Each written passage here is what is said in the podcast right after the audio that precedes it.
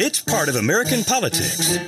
We love our polls. From local races to the national stage of the 2024 presidential election, Matt Towery and Robert Cahaly are churning the data so you can stay informed. This is Polling Plus. Hello, everyone. This is Matt Towery. I'm with the bow-tied one himself, Robert Cahaly, and this is Polling Plus. We have a very special guest today uh, as we start to really get this thing ramped up. And although the folks who are watching this on video know who it is, a lot of the f- folks listening on the podcast will not know until I give an introduction, which I'm doing now. But it's unusual. This person in 1980 was in his first term in Congress. And he could have easily have just enjoyed the ride of incumbency and been reelected. But he felt like he had a message that he needed to test and to get out to the public. It was a critical year, 1980. So he did what almost no incumbent would do. He challenged an unknown Democrat in a Democratic state, and he was in a Democratic Congress, to three debates on his state's network TV affiliates for the largest city in that state. Now, he he did magnificently. He was magnificent. Um, he went on to win.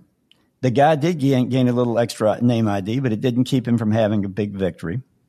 But what he managed to do was to to launch what turned out to be a career of, of advancing ideas that basically have created the modern Republican Party. And that was coming off the heels of the Goldwater era, which is sort of what led into that. So the person, and the way I know this is I was with him at every one of those debates as a, as a minor addition, someone who had debated and was there just to say, yeah, you sounded good. That was great. Moral support. But I've known this man this long. He went on to become the Speaker of the House of Representatives. Robert says that uh, one of the big uh, deals about Newt Gingrich was that he would listen to the GOPAC tapes when he was younger, and it was a big inspiration. So Robert and I are so pleased to have as our guest one of the three great Republicans, uh, I think, of the modern era um, nationally in our history, uh, House Speaker Newt Gingrich. Newt, welcome. Well, listen, I, I would do this just for that buildup. My mother would have loved that. well, it's all true, right? I mean, well, mostly true. I'll, I'll, I'll let the ranking among, among, significant Republicans be up to well, you. I know, I know the debate part was true because I saw it, and yeah. uh, it's been a, a, great ride, Newt. So it's great to. Well, we ought to tell people if if you had a minor role, it's because you were young enough. You were a minor. I mean, how old were you in 1980? Oh, I was 20. I was 20. I had just finished teaching one of your daughters in debate at a debate yeah, workshop. Okay, listen, Kathy is always in your shadow because at that point in her life, you were such a great debater, and she knew she didn't know anything. Oh no, she uh, so she, she, turned out to be. She a always girl. refers to you with a sort of reverence. Uh, well, that's. I managed to avoid that. it's all right.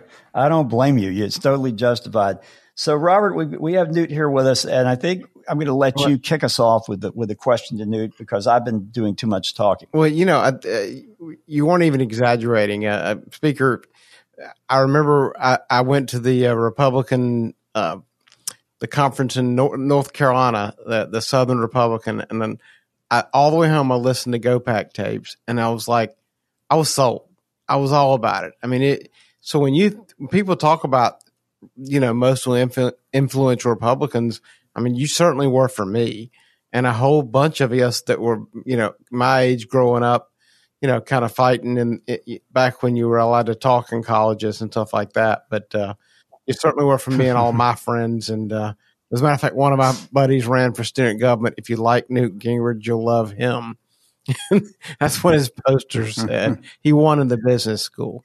he wasn't the one in humanities. That's great. Um, well, look, I want to start by, you know, I guess one of the questions when we look at what's going on in politics now is that you know you figured out a way to work with President Clinton to balance the budget. How, how do we get back there? Uh, it, it, what is it that you guys did that that makes y'all different than what they're doing now? Well, I mean, part of it you have to give credit to Bill Clinton. Uh, he had been a uh, attorney general and then governor of Arkansas. He was a very long serving governor. Uh, so he was used to being in a conservative state, uh, dealing with a conservative Democrat legislature. It was Democrat, but it was very conservative. So he was not rigid. And in fact, he had formed an effort to try to move the Democratic Party back towards the center. Uh, and so at one level, you had somebody who instinctively thought that was the right direction. But the key to that, I mean, that by itself, the personality wouldn't have mattered. The key to it was something we'd learned from Reagan. And I always recommend to people a book by Tom Evans called The Education of Ronald Reagan, which uh, outlines his years at General Electric. Reagan had learned something that Lincoln knew, which is that uh, Lincoln once said, with public sentiment, anything is possible. Without public sentiment, nothing is possible. And, and Reagan constantly uh, worked off of the American people. In fact, he says in his in his uh, farewell address that all of my victories in the Congress were actually your victories. It was your vote, your voice, your mail. You won it. I didn't. Uh, and I think he believed that. So I had learned from Reagan that you you start with the majority of the American people. The contract, for example, the contract with America, every single item was at 65 or 70 or 75 percent approval. Well, Clinton looked at our victory, sat down and realized what we had done, which is uh, maneuvered to make sure that this was a popular Republican Party, not just a stubborn Republican Party.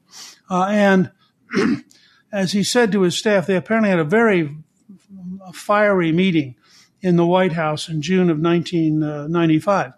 And Clinton said to his liberals, if I do what you want, I will be defeated in 96. If I work with Gingrich, I'll probably be reelected in 96. And I choose reelection. And so starting from there, now you still had to negotiate. Uh, we spent uh, 35 days together negotiating the only four balanced budgets of your lifetime. Uh, we got welfare reform. We got the largest capital gains tax cut in history. We did FDA reform, Medicare reform. It was a pretty amazing cycle. Uh, but it required the two things. One was that we always came from popular majorities. So we were always giving Clinton the choice of either being in the minority or agreeing with us. And the second was that we were always willing to sit and work out the deal. Uh, I, I used to say it's a box. On one side of the box is what I have to have. On the other side of the box is what you have to have. On one side of the box is what I can't have. And on the other side of the box, what you can't have. Now, somewhere in between those four, we can find a deal. And that's again something I learned from Reagan. We had, Callista and I did a movie called Rendezvous with Destiny about Reagan. And in it, we have Jim Baker saying that Reagan said the purpose of a negotiation is to get to a deal. And if you can get 70 or 80%, take it and then come back tomorrow morning for some more. So your comment, Newt, about sentiment gets us right to where we are right now because what, what this show is about is measuring sentiment. We poll, we try to interpret, and we obviously have Iowa coming up right at, you know, around the corner. Um, Robert, first of all, why don't you give us your latest polling numbers? You have some brand new numbers in Iowa because this will be a good lead in for the discussion with Newt about this presidential race. Yeah, we do. This is uh, hot off the uh, presses. This this will uh, won't even be public till after the podcast goes live tomorrow. Uh, and and frankly, it's not a big departure from what Matt's last poll from the other polling is. But we got uh, Iowa Trump at uh, fifty two point two.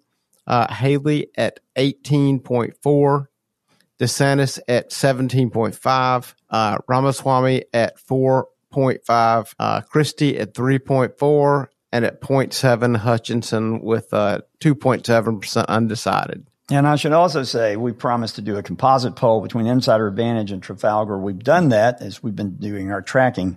We're going to have a full poll out later this week uh, for Real Clear Politics, but uh, the composite has Trump at 50.1%. So it looks like Newt um, and we know Iowa can be tricky, as you recall. I mean, we've seen instances where the polls made it look like someone was 10 points up and it ends up being very close. And in fact, in the case of Trump last time, Trump ended up in the very end uh, running slightly behind and wasn't in first place. Um, I believe that was to who did who who won that one? Was it Cruz? Cruz Ted Cruz. Ted Cruz. That's right. And he won it on the evangelical vote and he won it on his organization. And apparently, Trump has a much better organization this time and seems to be polling in, in the breakout that we've been doing very well with evangelicals, almost at the same number that he has in the actual uh, total number. Uh, you you've run in Iowa, you know the caucus system. Can can you tell us what feel you have for how you think Iowa's going to take how, how it's going to roll out and what the results might be? Well, from your poll, which was slightly different than Fox was this morning, um, it shows Nikki has a little bit of momentum. Uh, and uh, in the Fox poll, she was behind DeSantis. In your poll, she's slightly ahead of him. Uh, it'll be a significant morale victory for Haley if she comes in second. And she could. You, you, you could imagine her with these numbers ending up, say, at 20. Though the challenge for her is I, I don't know that she has any kind of real ground organization. And what what folks have to realize is when you have a primary, uh, you have to you know drop by, vote, and you're done. When you have a caucus, you go someplace and you're there for two or three hours. Uh, there's also been a huge snowstorm uh, coming through. Um, and somebody just told me that in Kansas City next Monday night, uh, when uh, Miami goes to play the, the Chiefs, it'll be six oh. degrees. Now, that means uh, Iowa will be somewhere around six or five or four. so that means you got to bundle up, go out in the cold. I don't know that there'll be snow. There's a lot of snow in Iowa today. In fact, I know that uh, Governor Huckabee, uh, the two governors Huckabee, uh, were thinking about coming in to campaign for Trump today and physically couldn't get their plane in. Ooh. So there's a big snowstorm right now. That may be gone although somebody told me thinks there's going to be snow on Sunday, but not Monday. And I, so, I, assume that that's a difference in Iowa. Whereas in, in Georgia, when, when you and I were there, we had snow on Sunday. We didn't get out till another Thursday, right? But they that's right. They, well, they get around. I, I, I, was, I was once in Milwaukee uh, speaking to 800 people at the Milwaukee Country Club at 8 o'clock on Monday morning after an ice storm and all 800 were there at 8 a.m. and I turned in amazement as a Georgian and said to my friend, I mean, how do you get this many people out? He said, what do you think on Wisconsin meant? He said, he said, if you, if you ever let the Wisconsin winter buffalo you, you'll be locked in for six months. So, uh, so, a, so a, Iowans are a lot the same. So a quick follow up. So my, then, my, guess, then I'll bet, my guess is, yeah. and this is purely a guess. My guess is that Trump will probably overperform because he has a big, bunch, much bigger field organization. Mm-hmm. Um, but on the other hand, Iowa, as you know, is a very quirky state where you can suddenly have somebody surge. I mean, John Kerry surged, for example, uh, in uh, 2004 and came from behind. Um, and uh, you have other occasions like that. Mm-hmm. Uh, on the other hand, Trump is in Iowa, had had a good uh, crowd the other day. Uh, and, and sort of the, the parallel I keep drawing is DeSantis can go out and have 200 people at a rally. Trump goes out and has 7,000. Right. Now, at, at some point, that differential has a practical effect. Robert, you were asking about New Hampshire. We don't think it's we we think New Hampshire is a bit of an aberration, Newt, because so many um, undeclared voters. Of course, they can vote, just like in Georgia, where we didn't register by party, but they they allowed folks, you know, there was some switching going on exactly. because there is no de- Democratic prim- primary. Because Robert, they knew your, your thoughts. They knew that? as early as um, last uh, summer that Biden wasn't mm-hmm. competing there, and so they had till October to move to undeclared, and there was a big effort to get Democrats to move to undeclared. So I think we're going to have not only um, independents, but we're going to have Democrats who are now going to vote as an independent. So I, think you're going to have a lot of people playing in that primary right now. And uh, your your thought about New Hampshire, assuming let's assume for a minute, Newt, that that Nikki Haley does manage to edge out DeSantis. That Trump does have the sort of victory they were sort of thinking he's going to have, very substantial, maybe overperform even.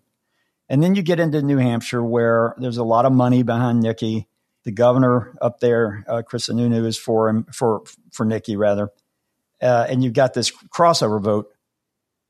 your thoughts about New Hampshire, and does it really matter when you have South Carolina waiting in the wings? I mean, if if Trump is going to lose anywhere, it'll be New Hampshire. Mm-hmm.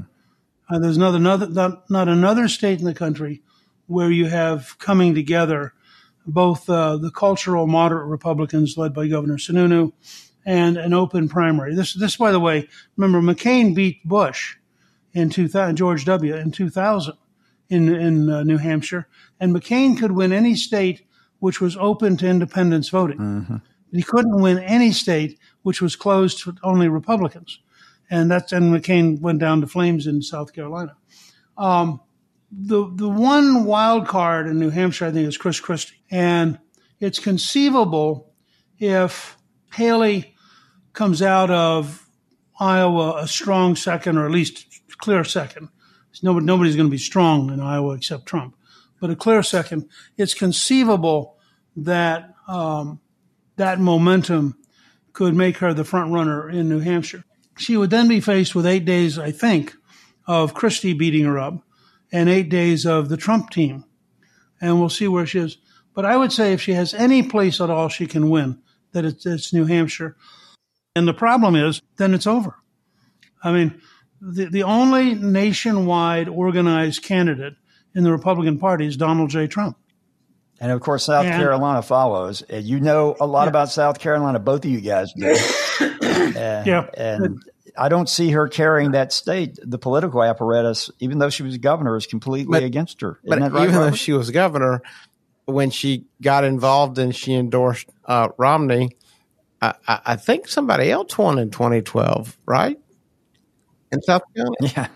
Yeah, and the same the same thing happened to her in 2016, where she endorsed exactly. Marco Rubio and Trump. So she's never even um, had coattails when it comes to presidential politics, and and I think that's probably pretty devastating. I think to to have a brief moment in the sun, go back to your home state and get crushed. And my guess is that Trump will crush her in South Carolina.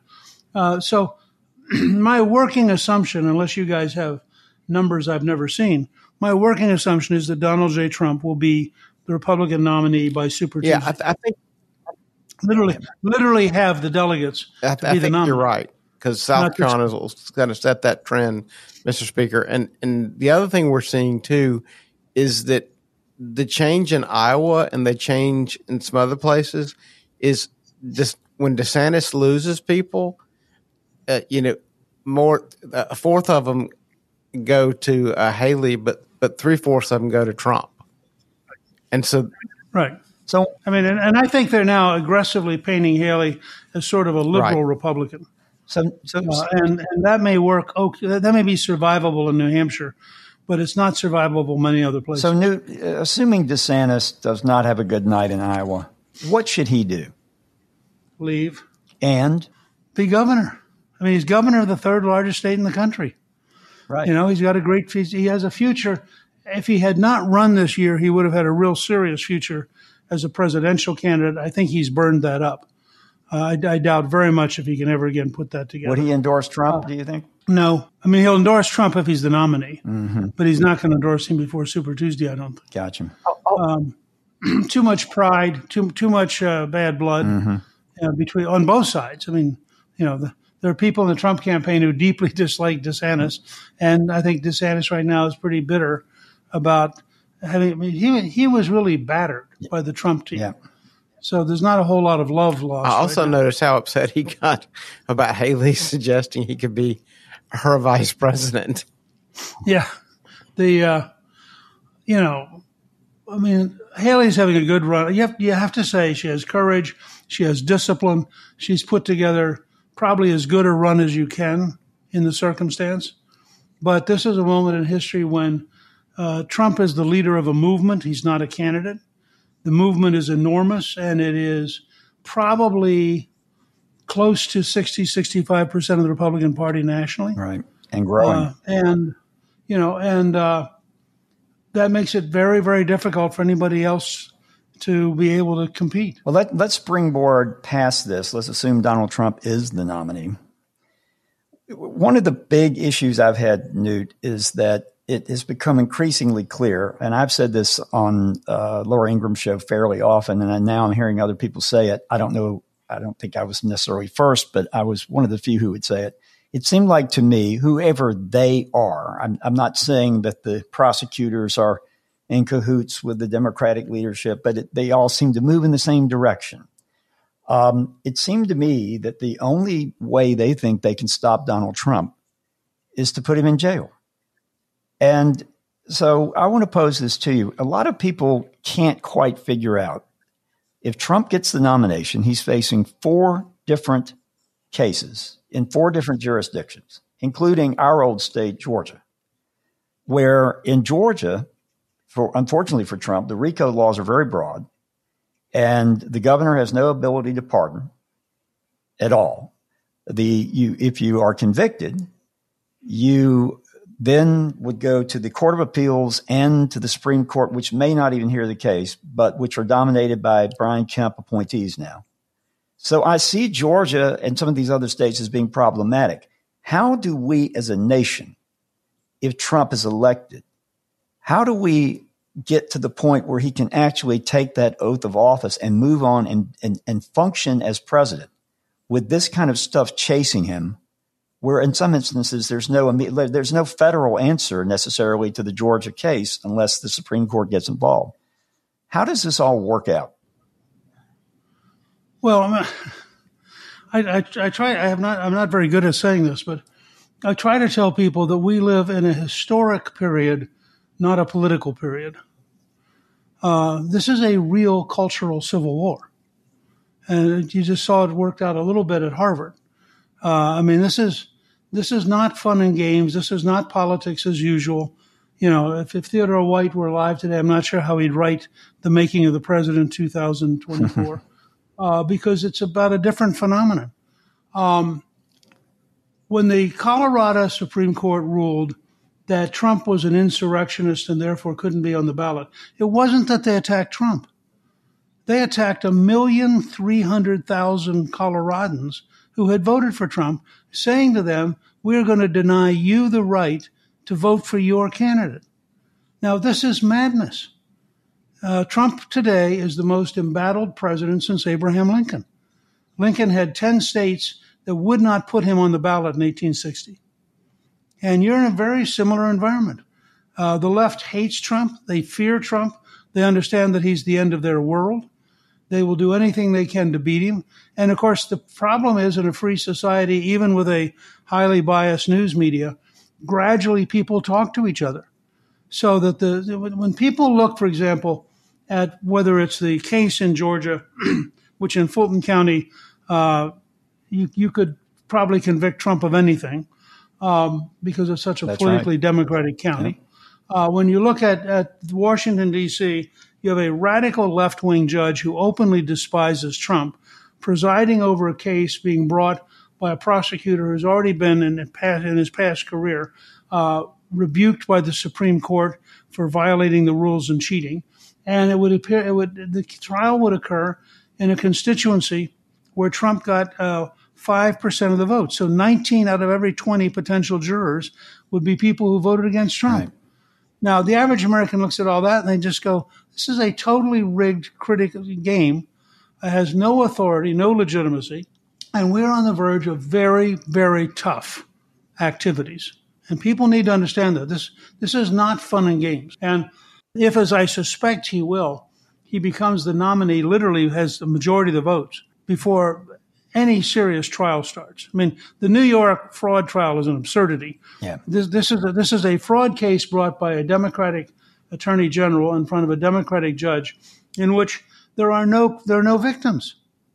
Absolutely. Not a single person has said Donald Trump defrauded them, and yet the attorney general wants to take $375 million from him for a fraud case with no fraud. Now, this is the kind of stuff which is just insane. And I think the country knows that. And I think that once he has a majority, I mean, for the life of me, I don't see how the Justice Department can move forward on a case once the other person is the, is literally the nominee of the other party. Right, Robert. You know, I mean, that is to me it, it seems like that's the way it ought to be. And there's been precedent in the past for, for not involving in elections, but I just see them ignoring precedents so much now that I, am not even sure I take that seriously and, and look at that as even though that's what should happen is what will happen this time. So, you know, I'm I'm not as I'm not probably as confident as as as you are that um, that would be any kind of a stopping point. Oh, I know. I think you're right. Look, I, we just had this decision, if I understand it correctly, yesterday, that the Justice Department is going going to go after people from January 6th, even if they did not enter the Capitol. Yeah, now, yeah, well, and I think there was a story that came out as well that they're t- they've been using volunteer citizens to basically hunt down people who they suspect to have been at the the events that day. Now, right. a, a mean, thousand of them, I think, is what I, I heard, which is just absolutely frightening when you have you know citizens snitching on citizens trying to hunt them down for political purposes. Well, the, the East German Stasi would have admired this. Yeah. But but when you have, you compare the absolute refusal to go after people during the riots in 2020, uh, because after all, they were uh, they were acceptable people mm-hmm. doing acceptable things, burning down buildings, right. in a couple cases, killing people. Um, but you you see none of that aggressiveness. You see none of that aggressiveness against Antifa in uh, um, uh, in, in Portland, Oregon. And so you have to say to yourself, uh, do you now have a totally corrupt, totally dishonest Justice Department? And, and my answer in part is we're just going to have to win this fall by such a big margin that they can't steal it. Um, wait, wait, wait. Which, which it turned out, I, I, said, by the way, in an article in the Atlanta Constitution in uh, 1973, that Republicans needed to win by at least a four point margin to take into account the amount the Democrats would steal. In 73, you said that. In 73. That's incredible. So, so which leads us to this. Robert and I talk about this all the time. We're not convinced the Republican Party is, well, first of all, you've been pretty critical of this consultancy world that we have where they trade money back and forth, but nothing ever happens. And Robert and I have certainly been critical of that as well. We are less than a year away, and I don't see the visible evidence of a massive plan to gather votes legally, to push votes out early. I haven't even really seen a whole lot of persuasive advertising and education of the public, which I think has to happen before you get into an election. What is what is it going to take, Newt, to get the damn Republican Party to to up their game? Because we, well, we I mean, it. I think if you I think if you go to the Republican National Committee, they can give you a pretty broad briefing on a whole range of activities designed. As they, their term is bank the vote. Um, I actually don't know what the effect of Youngkin's effort was uh, in the in the uh, 2023 election. I know they tried hard and they had a fair amount of activity. I don't know how much it worked in terms of getting out mm-hmm. additional votes. Um, the um, and I think some of what you're going to see, and this will be an interesting test next week in Iowa. I mean, the the very mechanisms I think the Trump people are using in Iowa are a forerunner of what a general election turnout would look like. Uh, and uh, I, I, agree with you that turning out the vote really matters. The other thing that matters, though, and where I, I think we're, it's going to be interesting to watch um, because you you do have this uh, extraordinary alliance between the elite media and the bureaucracy and the Democratic Party. Uh, and despite all that, I think that they're just gradually losing ground. I mean, as you guys know, because you do the polling, uh, Trump, at least in at least one recent poll, Trump is now ahead among Hispanics. Uh, he's a, now part of this is just Biden's weakness that, that Trump is gaining a little ground, but Biden is losing a lot of ground. Right. Trump was ahead among young people. Um, if the next year, if this year continues in the direction it seems so so far, um, it may well be that the Republicans will win by a margin so large that theft is un, is not plausible. Yeah, it has to be uh, a big wave. This has to be a, a big wave that's election. Right. Uh, and, and I think, I, as you know, I'm a one trick pony. Uh, so having having worked with Reagan and then having done the '94 campaign, I really believe in landslides. yes, uh, and I I was a I was a chairman for Nixon in, in '72 in the sixth district of Georgia, so which was also a 60 percent landslide. Um, so I, I, mean I, I, don't think the Democrats yet fully appreciate that that their system could collapse. Mm-hmm. Uh, that that the combination of bad economics, bad foreign policy, uh, and uh, the, the, the whole immigration issue combined with crime, that you just really could see a, a remarkable uh, disintegration of the Democratic Party this summer and fall. Well, I, we're not going to keep you too long, much longer, Mr. Speaker. But um, Robert, I know you had another question you wanted to ask. Newt. Well, yeah, you know, this is a little kind of you know moving a little further down the road. Let's let's, let's go ahead and assume, for the sake of argument, that uh, Trump were to to be the nominee. Can you give us not not particularly names, but just a description of what kind of person you think he needs to be as vice president? Uh, he needs somebody who will be totally loyal, and he needs somebody who understands what Trumpism is all about and will implement it. I mean, I think Reagan's greatest mistake in picking George H.W. Bush was that George H.W. Bush never believed in anything Reagan believed in. And so the minute Reagan left office, the Reaganites were all kicked out, and we reverted to being sort of moderate Republicans who are uh, capable of selling out to the Democrats, but not capable of winning fights. Um, I think that uh, he ought to look for somebody who is a fighter. He ought to look for somebody who uh, is is able to articulate. But the truth is, the number one principle with a vice president is it shouldn't hurt you. Uh, I mean, you're not really looking for a vice president who necessarily helps you dramatically, as long as they don't hurt you. Uh, and given the strength of Trump's personality, I mean, I personally think it would be helpful to him to have a woman as the vice presidential nominee, uh, and I think that that would, uh, uh, to some extent, uh, strengthen the ticket. And there are a number of people out there who could you could look at who could potentially do that. Uh, but I think, I also think, in the end, one morning Donald Trump will look up and decide who he's going to pick. Uh, but I know that they're thinking about it seriously, and I know that he has. Um, I think he has a he has a very sharp, intuitive understanding of what the country will go for and uh, of what the campaign needs. And I think he has a pretty good sense of how he thinks this campaign will work out. Yeah. I, so we're not going to pressure for names because we don't want to put you on the spot. We we learned one thing in 2022, Newt. We went on TV every night, and some of our good friends pushed us and said, "Who's going to win this state? Who's going to win that state?" We're out of the business of crystal balls because they only cloud up on you, and then you end up getting kicked for for, for getting them wrong. Uh, but but so we won't push you on names for a, a VP uh, nominee from Trump. But one final question for me, and that is this: uh, You moved to Florida. You're in Florida now, right? Right. And um, you've enjoyed that, obviously. Um, one of the things that I've found out recently is that there's an effort to put in Florida on the ballot uh, abortion rights. And as you know, that was probably one of the reasons why the 2022 red wave sort of was countered without us really seeing it because it became such a sub rosa issue that the Democrats used below the surface to, to try to get the vote out. Um, do, do you think that the Democrats replaying this issue of abortion and this democracy thing, which, by the way, as you know, we're not a democracy; we're a democratic republic. But that's all right if they want to keep using that term. The the the the all the scare tactics. Do, do you think that that that that stuff's coming to an end and it's not going to work like the Democrats think it will?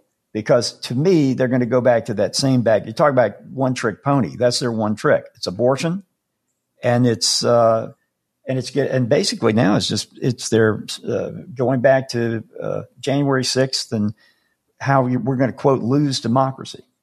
Is it going to play or is that is that dying out? Well, I think it depends on on how you deal with it. I think it's very hard.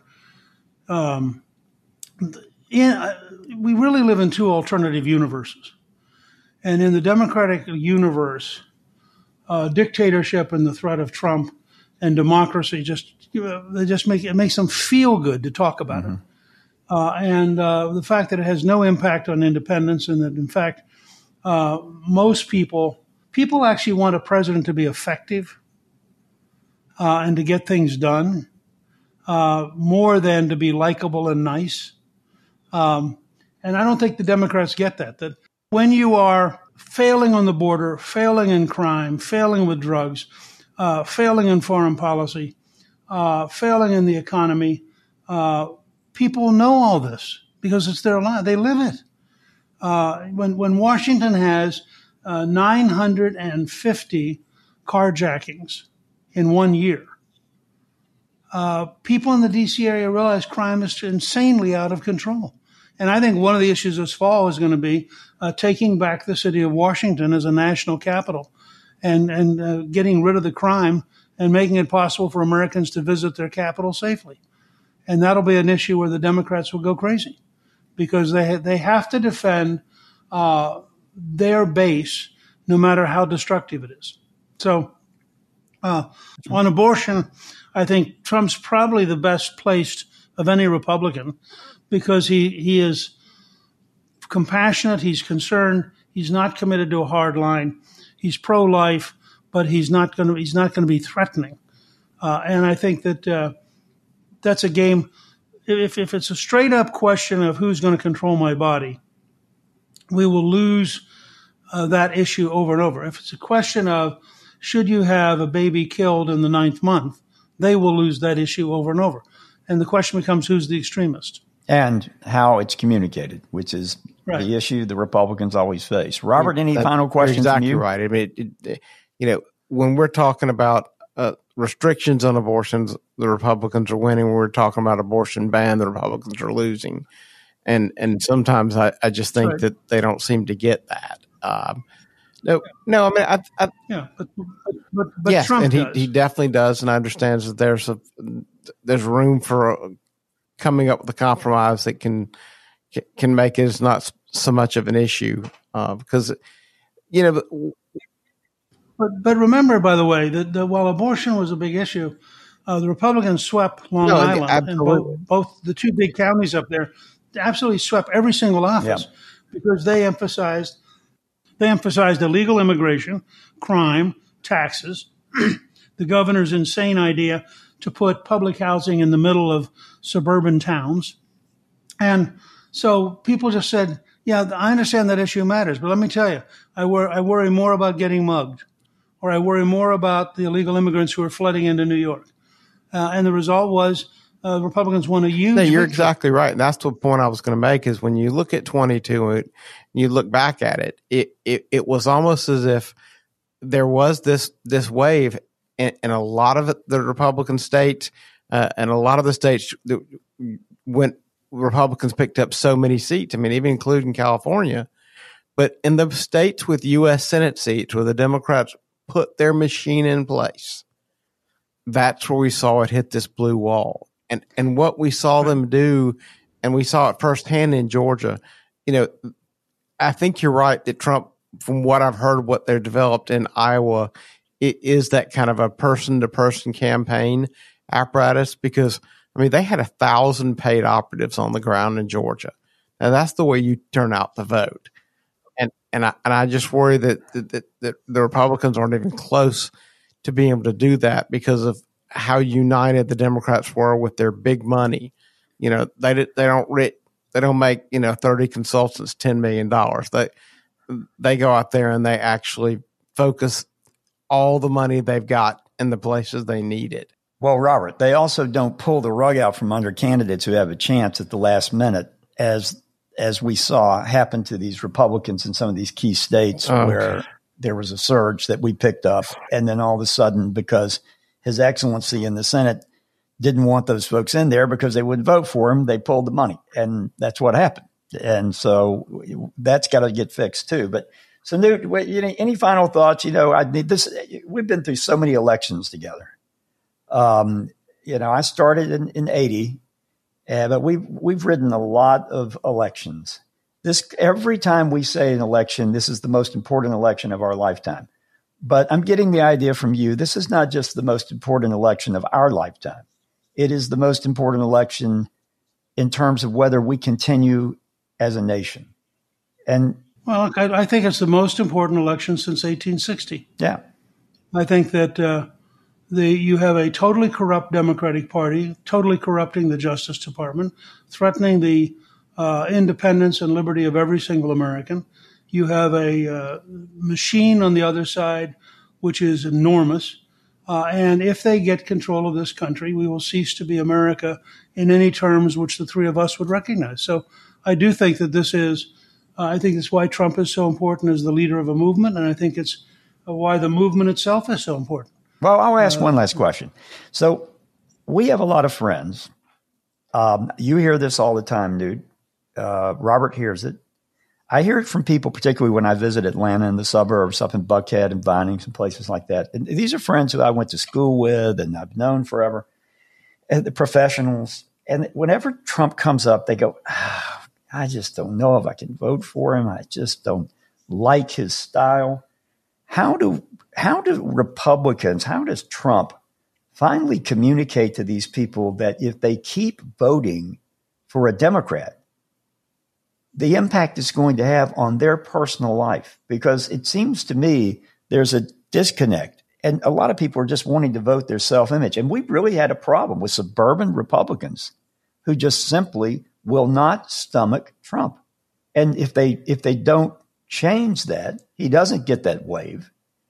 How do you overcome that? What what would be your way of overcoming? And it's a big group. I mean, it's it's it's a sizable group. Robert and I would say. I think I, I, look. I think the only thing that works is to get them to think about the next four years, and to say, you know, you you know that on literally every single indicator. And and by the way, the polling data shows this to be pretty overwhelming. If you say to people, uh, were the economic policies better under Trump? The, the numbers are by plus 20. If you say to people, was immigration better under Trump? The numbers are like plus 40. Uh, you know, you go down a list of these things. You just say to them, you're not voting about a personality. You're voting about a country.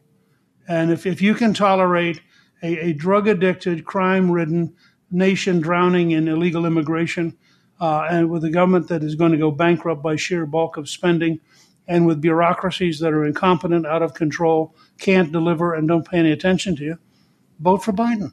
But then when you do vote for Biden, don't be shocked at how bad your country becomes. Well put. Speaker Gingrich, thank you so much for joining us. Thanks. You have um, it's great, great to be with both. Been a pleasure guys. to talk with you. We'll have you back on Polling Plus if you can do that at some yeah, point. Well, as, as, you guys know, and I can say this to the audience, uh, I rely on both of you. I talk with you regularly, and I think you're among the smarter people looking at American government and politics. So I'm delighted to be part of your podcast. Well, coming from you, that's high praise. Indeed. Uh, so for for Robert Cahaly, myself, and our great Newt, Newt Gingrich, uh, who I believe it truly is, along with uh, Reagan and I would say Trump, uh, one of the three people of our lifetime for the Republicans who really had an impact. Uh, we're honored to have you, and uh, we wish you a great new year and look forward to seeing you again. Join us next time in our next edition of Polling Plus. Until then, for the bow tied one, Robert Cahaly, and myself, Matt Towery, we're going to go get some new numbers and we'll have them for the next podcast.